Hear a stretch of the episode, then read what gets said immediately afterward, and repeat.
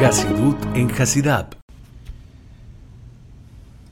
La parashá de la semana, Parashat Vairá, es la parashá que empieza a contar el, eh, la Geulá de Mitzrayim. En esta parashá encontramos como a Kadosh Baruch Hu le dice a Moshe Rabbeinu que Vairá el Abraham, el Yitzhak y Jacob. Yo me presenté, me revelé a las patriarcas. Todavía no revelé mi verdadero nombre, Yudke Vavke, y ahora sí va a llegar el momento eh, y voy a mostrar mi verdadero nombre, el nombre Havaye, Yudke Vavke.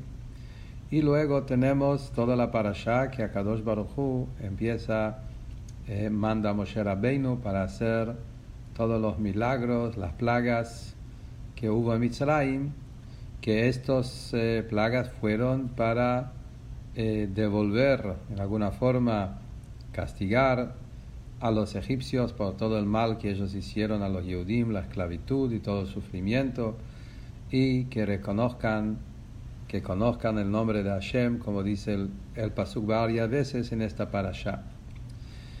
Parte de las plagas está en la parashá Vairá, esta parashá, y luego en la parashá que viene en Bo están las últimas plagas y la salida de Egipto.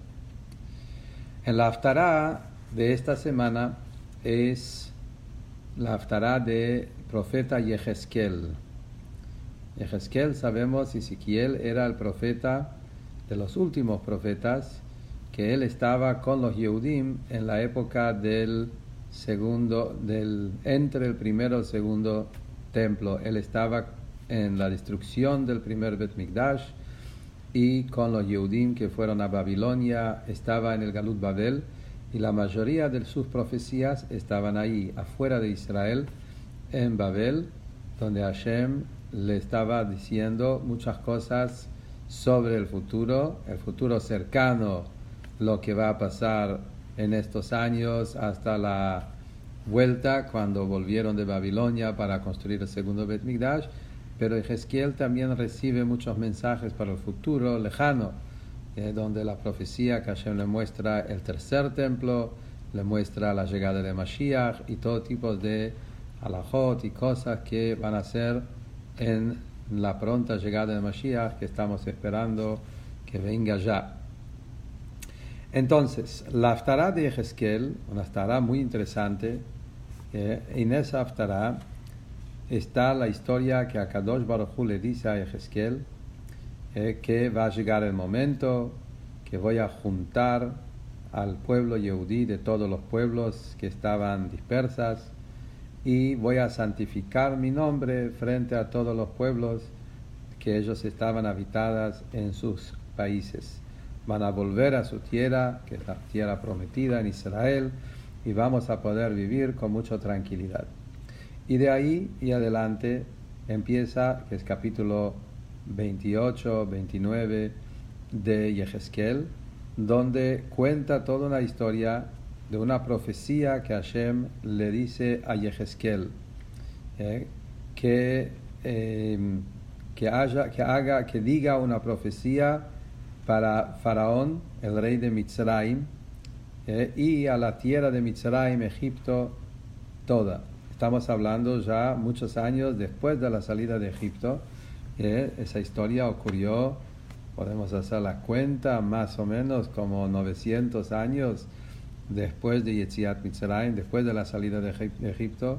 Esa historia ocurrió en la época del exilio en Babilonia en esta época que los Yehudim estaban abajo del poder, abajo del Galut de Nebuchadnezzar, Nebuchadnezzar, el rey de Babel, y en esta misma época estaba también el, el, país de Egipto, que es cerca, Babilonia y Egipto, son países que están cerca uno al otro. Ambos países eran países muy fuertes en esa época eh, Babilonia estaba en ese momento creciendo, se estaba haciendo cada vez más fuertes como emperadores y Egipto también era un país muy fuerte. Entonces Hashem le dice a Yehezkel, una profecía dirigido a Faraón, sabemos que los reyes se llamaban faraón en todas las épocas, y a la tierra de Egipto en todo, y ahí en esa profecía le dice qué es lo que Hashem le está ahora, va, le va a terminar de pagar todo eh, una consecuencia, todo un castigo eh, por todo el mal que Faraón hacía en Egipto al pueblo yudí. Eh, es muy interesante, después vamos a volver a los detalles.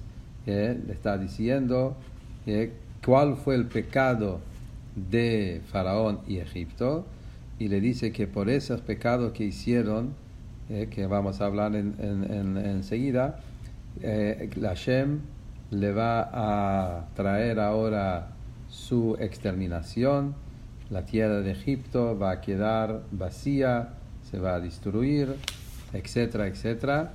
Y después van a estar 40 años, va a estar el país de, de Egipto, va a estar destruido y vacía. Después de a poco van a ir volviendo, pero no va a ser ya un país importante como hasta ahora va a, ser un país muy pobre, muy simple, muy baja, por todo el mal que hicieron al pueblo judío. Y al final, la Haftarah termina con otra profecía más. ¿eh? Años después, ¿eh? hay otra profecía a Yehezkel. Hay una diferencia de un par de años ¿eh? entre una profecía y la otra. Y dice, unos años más tarde, una profecía de Ezequiel y dice así, eh, que Nebuchadnezzar, el rey de Babel, hizo algo bueno. Estamos hablando de ese Nebuchadnezzar que hizo cosas terribles, que destruyó el, el Bet Migdash, el primer templo sagrado, llevó a los Yudim el Galut. Pero acá Ezequiel recibe una profecía así que Hashem le dice que Nebuchadnezzar hizo una hizo algo que, que, es algo positivo, que él hizo guerra con el pueblo de Tzor. Tzor es una ciudad que hasta hoy existe, que eh, hoy es parte del Líbano. Eh, como él fue, hizo guerra con ellos y les, eh, les torturó de alguna forma, entonces, y era algo que Hashem quiso que se cumpla, y Nebuchadnezzar lo hizo. Por eso le voy a dar a Nebuchadnezzar, al rey de Babel, que él tenga la tierra de Mitzrayim, que estas épocas, todos estos años que hablamos, que la tierra de Egipto va a ser suya y él va a poder eh, sacar botín y a conquistar, eh, que es por recompensa, por la peulá, por la acción buena que él hizo, por eso le voy a dar eh, que él tenga poder sobre Egipto. Y la Haftarah termina con el último pasuk diciendo que este día que va a ocurrir todas estas cosas y van a ver cómo la profecía que vos estás viniendo a decir de parte del nombre de Dios se está cumpliendo de esa manera, va a haber también Atzmiach Keren, eso va a hacer brotar todo una, un rayo de luz para el pueblo Israel y vos, el profeta Ezequiel, vas a recibir tu nombre, tu fuerza, que te van a reconocer como un profeta y todos van a conocer que yo soy Dios. Esto es, en resumen, la. Entonces, esta Haftarah, en relación a la Parashá, se entiende claramente que es porque la Haftarah habla sobre Egipto, la Parashá habla sobre Egipto, la Haftarah habla sobre Egipto. La parashá habla sobre las plagas y los castigos que Hashem le dio a Egipto por el mal que hicieron al pueblo yudí. Y la Haftarah también habla de lo mismo, habla de todo, de cómo terminó también Hashem pagándolo a los egipcios por el mal que hicieron. Entonces la relación entre la parashá y la Haftarah se entiende en general. Pero los detalles, hay detalles que aparentemente no lo es difícil entender. Por ejemplo, eh, toda la segunda parte de la Haftarah está totalmente de más. La primera parte, entiendo, ¿sí?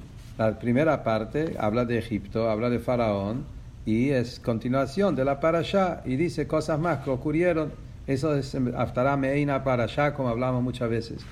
Pero el segundo tema, ¿qué es lo que pasó ahí? Esa segunda parte del Aftará que cuenta qué pasó con Nebuchadnezzar, que él hizo algo bueno, por eso Hashem le tuvo que dar recompensa y dijo que él va...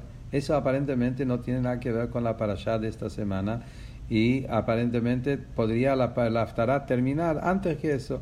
Estos últimos versículos, especialmente el último pasuk, eh, ¿cuál es el sentido de este pasuk que dice que Ayomahu, en ese día también va a haber un, una, una, luz para el pueblo yehudí y todo eso. Toda esa parte hay que entender por qué está puesto en la Aftará.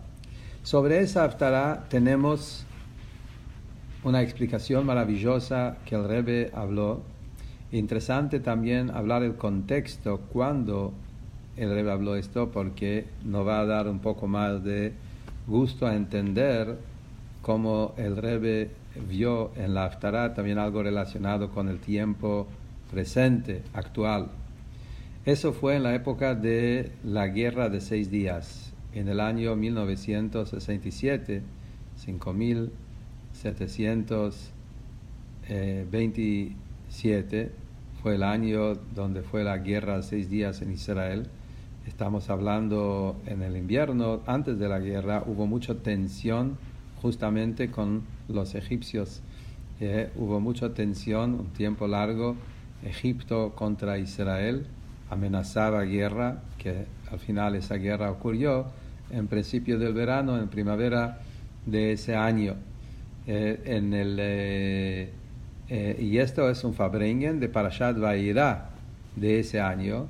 en, en, todo hubo mucha tensión en el aire, mucho miedo, los egipcios ahí en esta época, eh, estamos hablando en el año 1967, estaban amenazando mucho que van a hacer guerra y con todo el pueblo de alrededor contra Israel, van a borrar Dios libre la tierra de Israel, etcétera, etcétera, cosas que después sabemos los grandes milagros que ocurrieron en la guerra de seis días. Entonces, en Shabbat para Vairá, cuando se lee esa el Rebbe habló ese Fabrengen. ¿Sí? de, esta, ese Fabrengen, después más adelante, el Rebbe también eh, imprimió, salieron dos sijot en los años después, que uno de estos sijot eh, que vamos a enseñar hoy es, también salió, es muy interesante, yo me acuerdo de eso, fue en el año 1991, en el año 5751, eh, ahí fue el año que el Rebe empezó a hablar, eh, fue la guerra, eh, en esa época fue la guerra del Golfo, ¿sí? y esta sija, extraído del Fabrengen, del que Rebe habló en la guerra de seis días, lo imprimieron en la época de la guerra del Golfo. La, guerra del Golfo empezó justo en esta semana, la semana de Parashat Vairá, eh, entre Vairá y Bo empezó la guerra, el que se acuerda de esa época, yo estuve ahí y fue una época con mucho, eh, por un lado, miedo de un lado, por otro lado, el Rebe hablaba muy fuerte que no va a pasar nada, que Hashem no va a cuidar, la tierra de Israel es la tierra más protegida. Y ahí en esa época todo el mundo vio cómo la, la palabra del Rebe, que hablaba con, con tanta seguridad, con tanto tranquilidad que todo va a estar bien y después se mostró que todo lo que el Rebbe dijo eh, cada detalle se cumplió y fue uno de los momentos más fuertes que se veía claramente la presencia de Hashem en el mundo, cómo Hashem protege al pueblo yehudí, a la tierra de Israel, de una manera milagrosa. Entonces justo para esa época se imprimió esta sija que el Rebbe lo sacó para estudiar el Shabbat Vairah. Eh, otra parte salió otro año también en los años anteriores, en los, en los 80 eh, que también era época de tensión con Shlomo Galil, justamente en los años que hubo temas eh, de difíciles y momentos difíciles en Israel, que después vimos grandes milagros como Hashem cuida al pueblo, este allá con esa aftará, el Rebbe lo tomó como un ejemplo. Entonces vamos a profundizarnos en lo que esta aftara nos enseña. Dice el Rebbe así, algo maravilloso.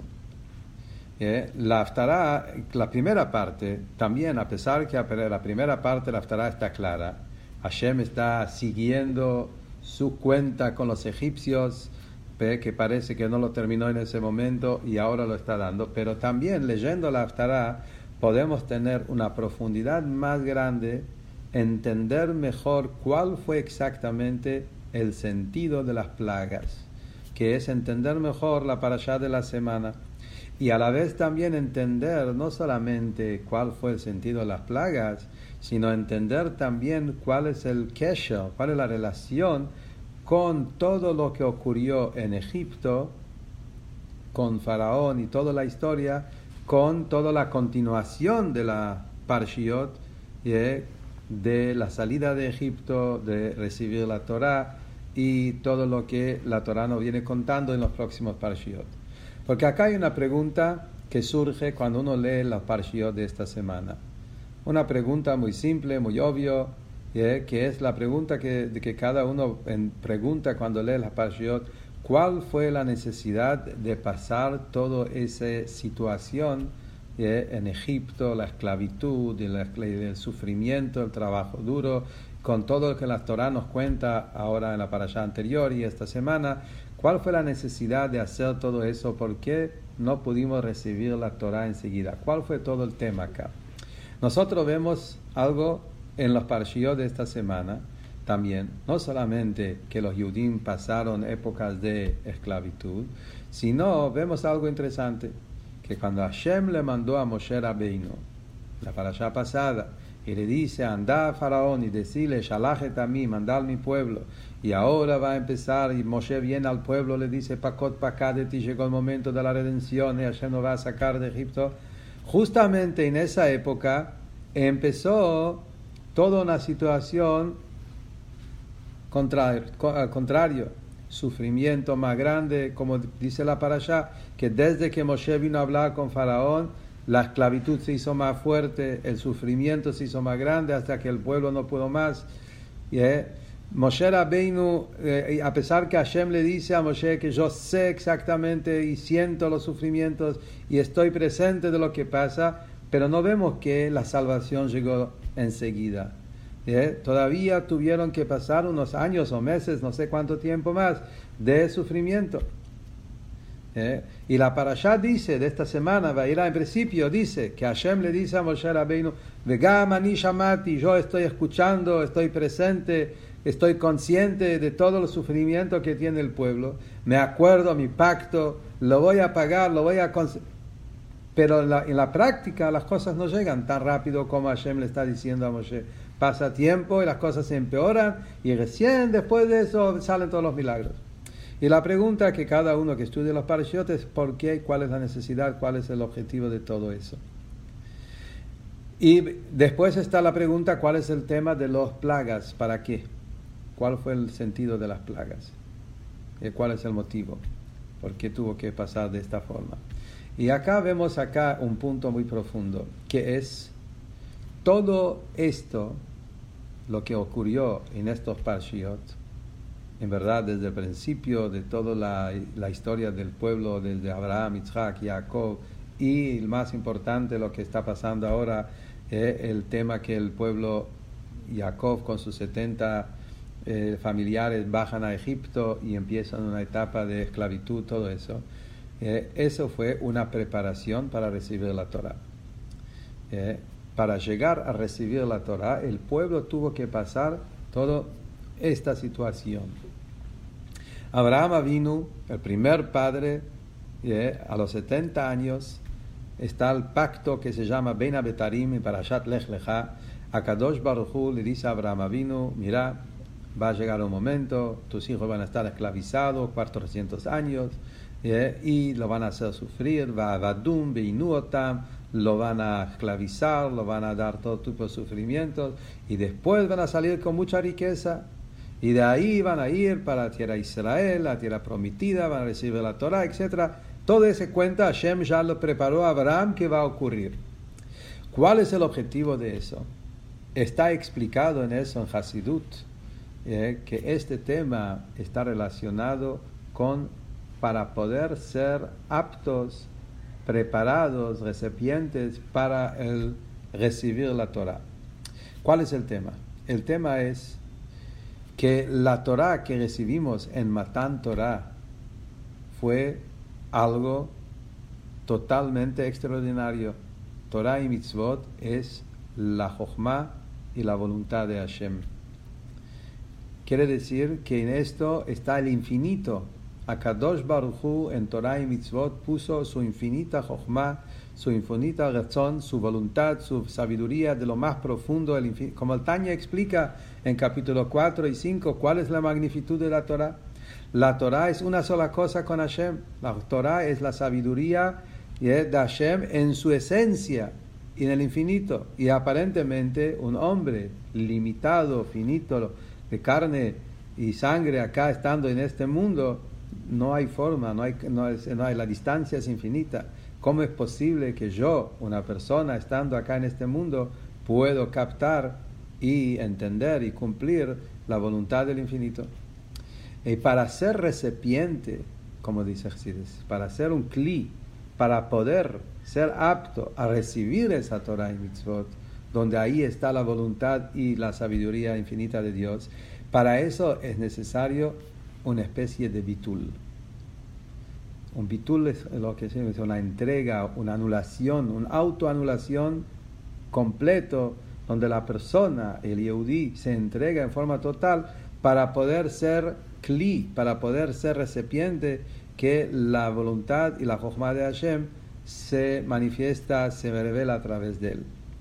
Entonces la idea es que el proceso del bitul, de preparar el pueblo para llegar a ese momento, fue a través de toda la esclavitud en Egipto.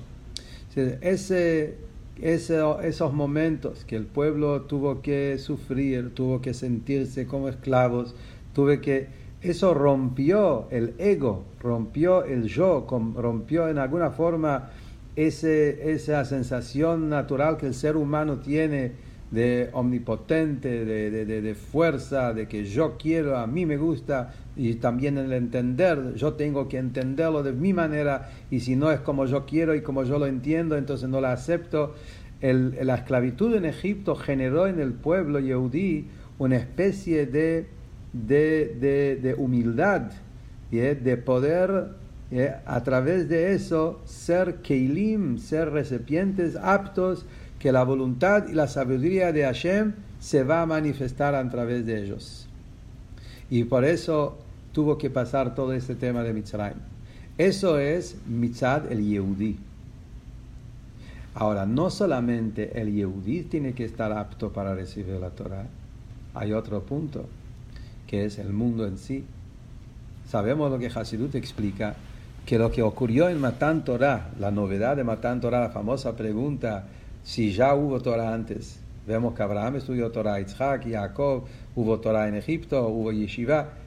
¿Qué novedad, qué revolución hubo en la entrega de la Torah en Sinai? Explica Hasidut que, es, que esto fue relacionado con lo material.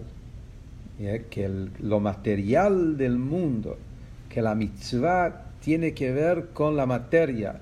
Antes de la entrega de la Torah, también hubo, hubo Torah, pero la Torah era espiritual.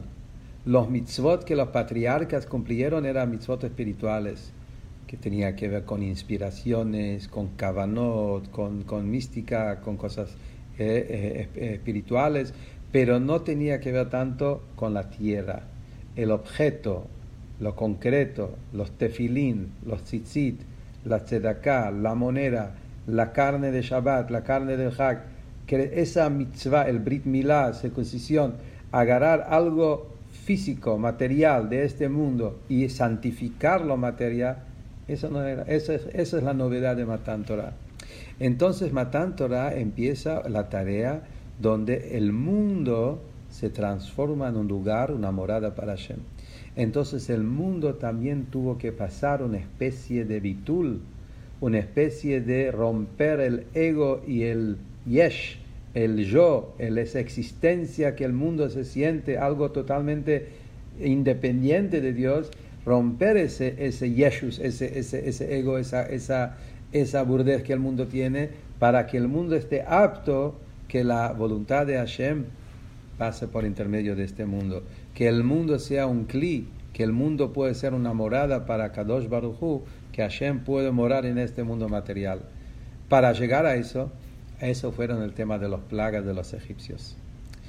Paró, el rey de Mitzrayim, representa justamente el opuesto de la entrega a Dios.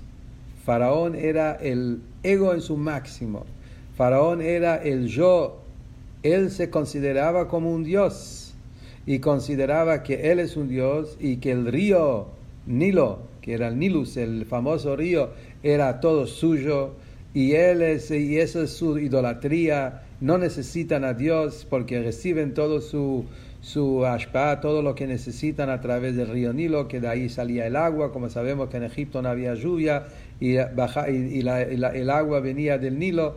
Para ellos era el Nilo y Faraón, eso es Dios y no necesitan otra cosa. Cuando llegó Moshe Rabbeinu dijo, no conozco a Dios, quién es, no lo conozco, no lo quiero conocer, etc.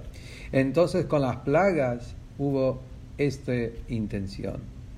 Y acá es lo que vemos la Aftará que nos ayuda a entender la parasha.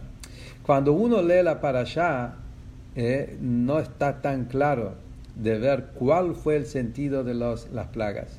Pero cuando miramos en la Aftará y después volvemos a la parashá, vemos claramente cuál fue el, tema. Hay dos puntos que ocurrieron acá.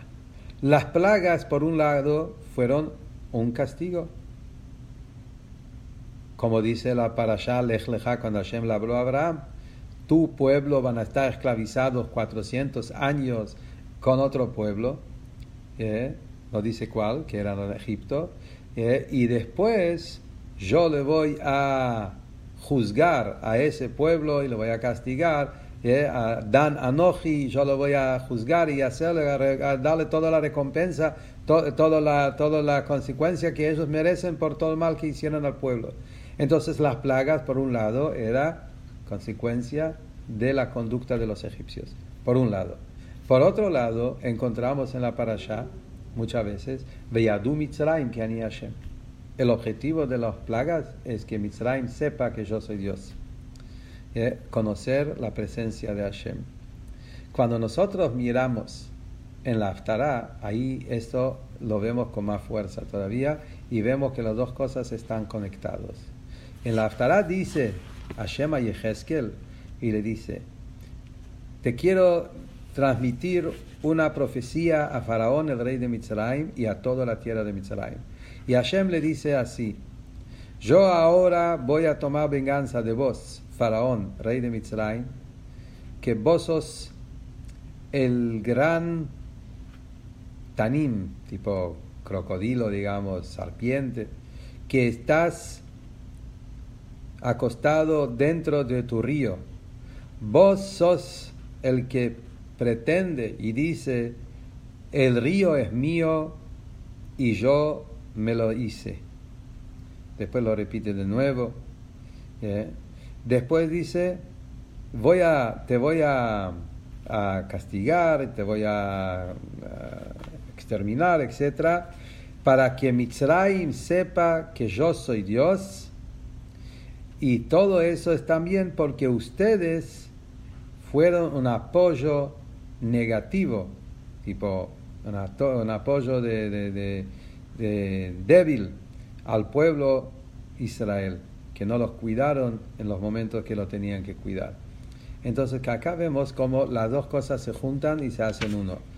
Eh, el, el Hashem le dice a Faraón que el motivo por qué lo va a, dar el castigo que le tiene que dar, es por los dos motivos juntos.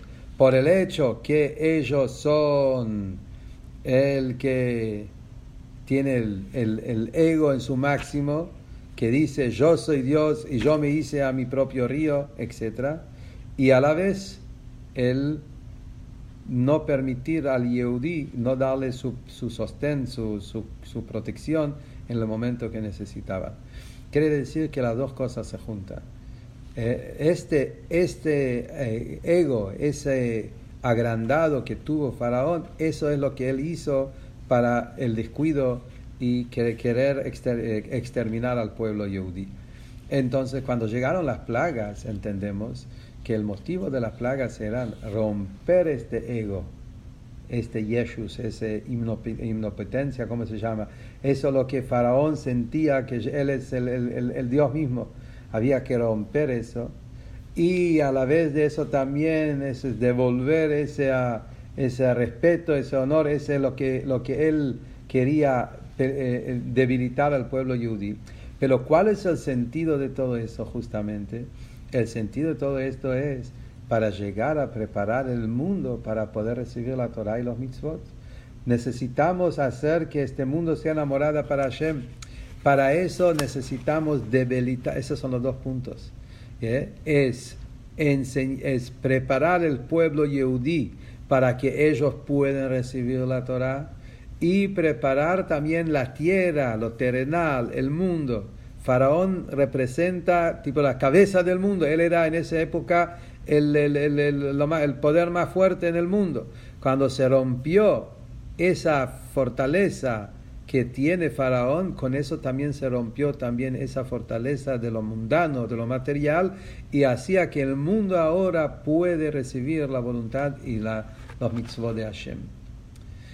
Según eso, vamos a poder entender cuál es la continuación de la próxima profecía que Hashem le dice a Nebuchadnezzar. Y acá viene un punto muy interesante y muy profundo que el Rebbe toca para poder entender la próxima profecía. Dice el Rebbe así. Una de las cosas que Hasidut habla mucho, ¿cuál fue la novedad de la entrega de Torah y Mitzvot en Matan Torah? Es la énfasis sobre hacer no porque me gusta y entiendo y está el razonamiento, a pesar que Torah está lleno de, entendimiento y profundidad intelectual, pero el Yehudi cumple porque así es la voluntad de Hashem. El Yehudi cuando cumple una mitzvah, no solamente mitzvot que son decretos, hay mitzvot hukim, también mitzvot que son mishpatim, mitzvot que tienen su lógica, también eso un Yehudi lo cumple porque Hashem ordenó no porque me gusta, porque entiendo, porque, porque pega con mi, con mi, con mi conciencia. Eso, eso segundo. Lo primero, porque Hashem quiere, nada más porque Hashem quiere. El cumplir porque Hashem quiere.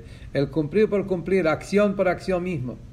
Esa acción, eso es una de las novedades de Matan Torah. El Yudí hace una mitzvah porque es la voluntad de Hashem.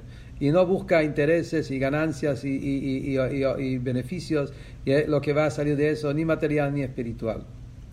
Entonces, dice el Rebbe, ¿qué pasó en la segunda profecía? Hashem le dice a Yehezkel que él va a pagar a Faraón, ah no, perdón, no a Faraón, a Nebuchadnezzar, por el que, por algún trabajo que él hizo, eh, por la peulá, a Sherabadba, esa peulá, esa acción que Faraón, que Nebuchadnezzar hizo, eh, que él peleó con la gente de Zor, que era algo que Hashem quiso y él lo cumplió. Ahora, Nebuchadnezzar, lo que él hizo, él no tenía una intención espiritual. Él lo hizo por sus propios motivos. Él no lo hizo porque Hashem le mandó. Hashem quiso que eso se cumpla y Nebuchadnezzar lo hizo y Hashem le dio toda una recompensa a Nebuchadnezzar por hacer algo que Hashem hizo.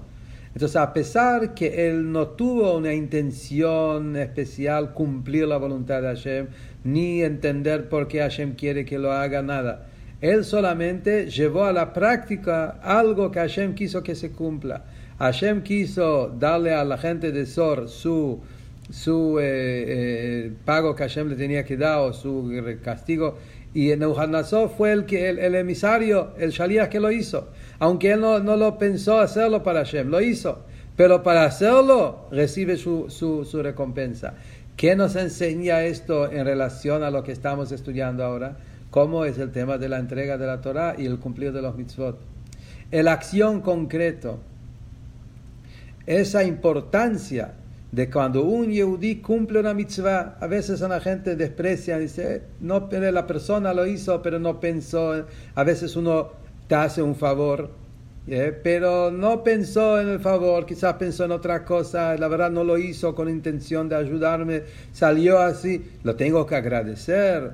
Si no tuvo intención, no, si hubo una acción positiva, tanto en mitzvot ben Adam la makom, tanto en mitzvot Adam Si un yehudí hizo una acción, acá lo aprendemos de Calvajomer, como si aprendemos de la historia de Faraón. Si Hashem le dio una recompensa a Nebuchadnezzar, que él pudo conquistar todo Egipto. ¿Por qué? Porque él hizo algo que Hashem quiso que se cumple, aunque él no lo hizo para Hashem, lo hizo por su propio beneficio, pero hizo algo que Hashem quiso que se cumple y recibió una recompensa especial. ¿Qué aprendemos de eso cuanto más para el Yehudí en su abodah en Torah mitzvot? Cuando un Yehudí hace una mitzvah, cuando un Yehudí hizo un favor a otro Yehudí, aunque puede ser que los motivos, los cabanot no lo tuvo, pero la acción fue realizada, una acción, hay que en eso hay que saber que con eso se cumple la voluntad de Hashem, con eso se cumple la Torah y Mitzvot, y con eso hacemos de este mundo enamorado para Hashem. Y como Rebbe trae cada le dice el Rambam, el Rambam dice que el mundo todo está constantemente en un estado donde como el balance que está preparado, de la balance que está listo para un lado al otro lado, y una acción positiva puede dar vuelta a todo el mundo para el lado positivo. Y eso no importa quién es el que lo hace y quién la persona y las intenciones que tuvo. Si vos haces una acción concreta, positivo de Torah y Mitzvot, eso puede ser lo que va a cambiar todo el mundo para bien y traer salvación a toda la creación. Entonces, por eso necesitamos apreciar y valorizar y ver el gran valor que hay en cada acción. Y esto nos enseña la parashá y la aftará de esta semana, que nos da la profundidad de la parashá también, como una parashá que es parte del proceso preparativa a la entrega de la Torah que va a venir después de todo esto, salida de Egipto.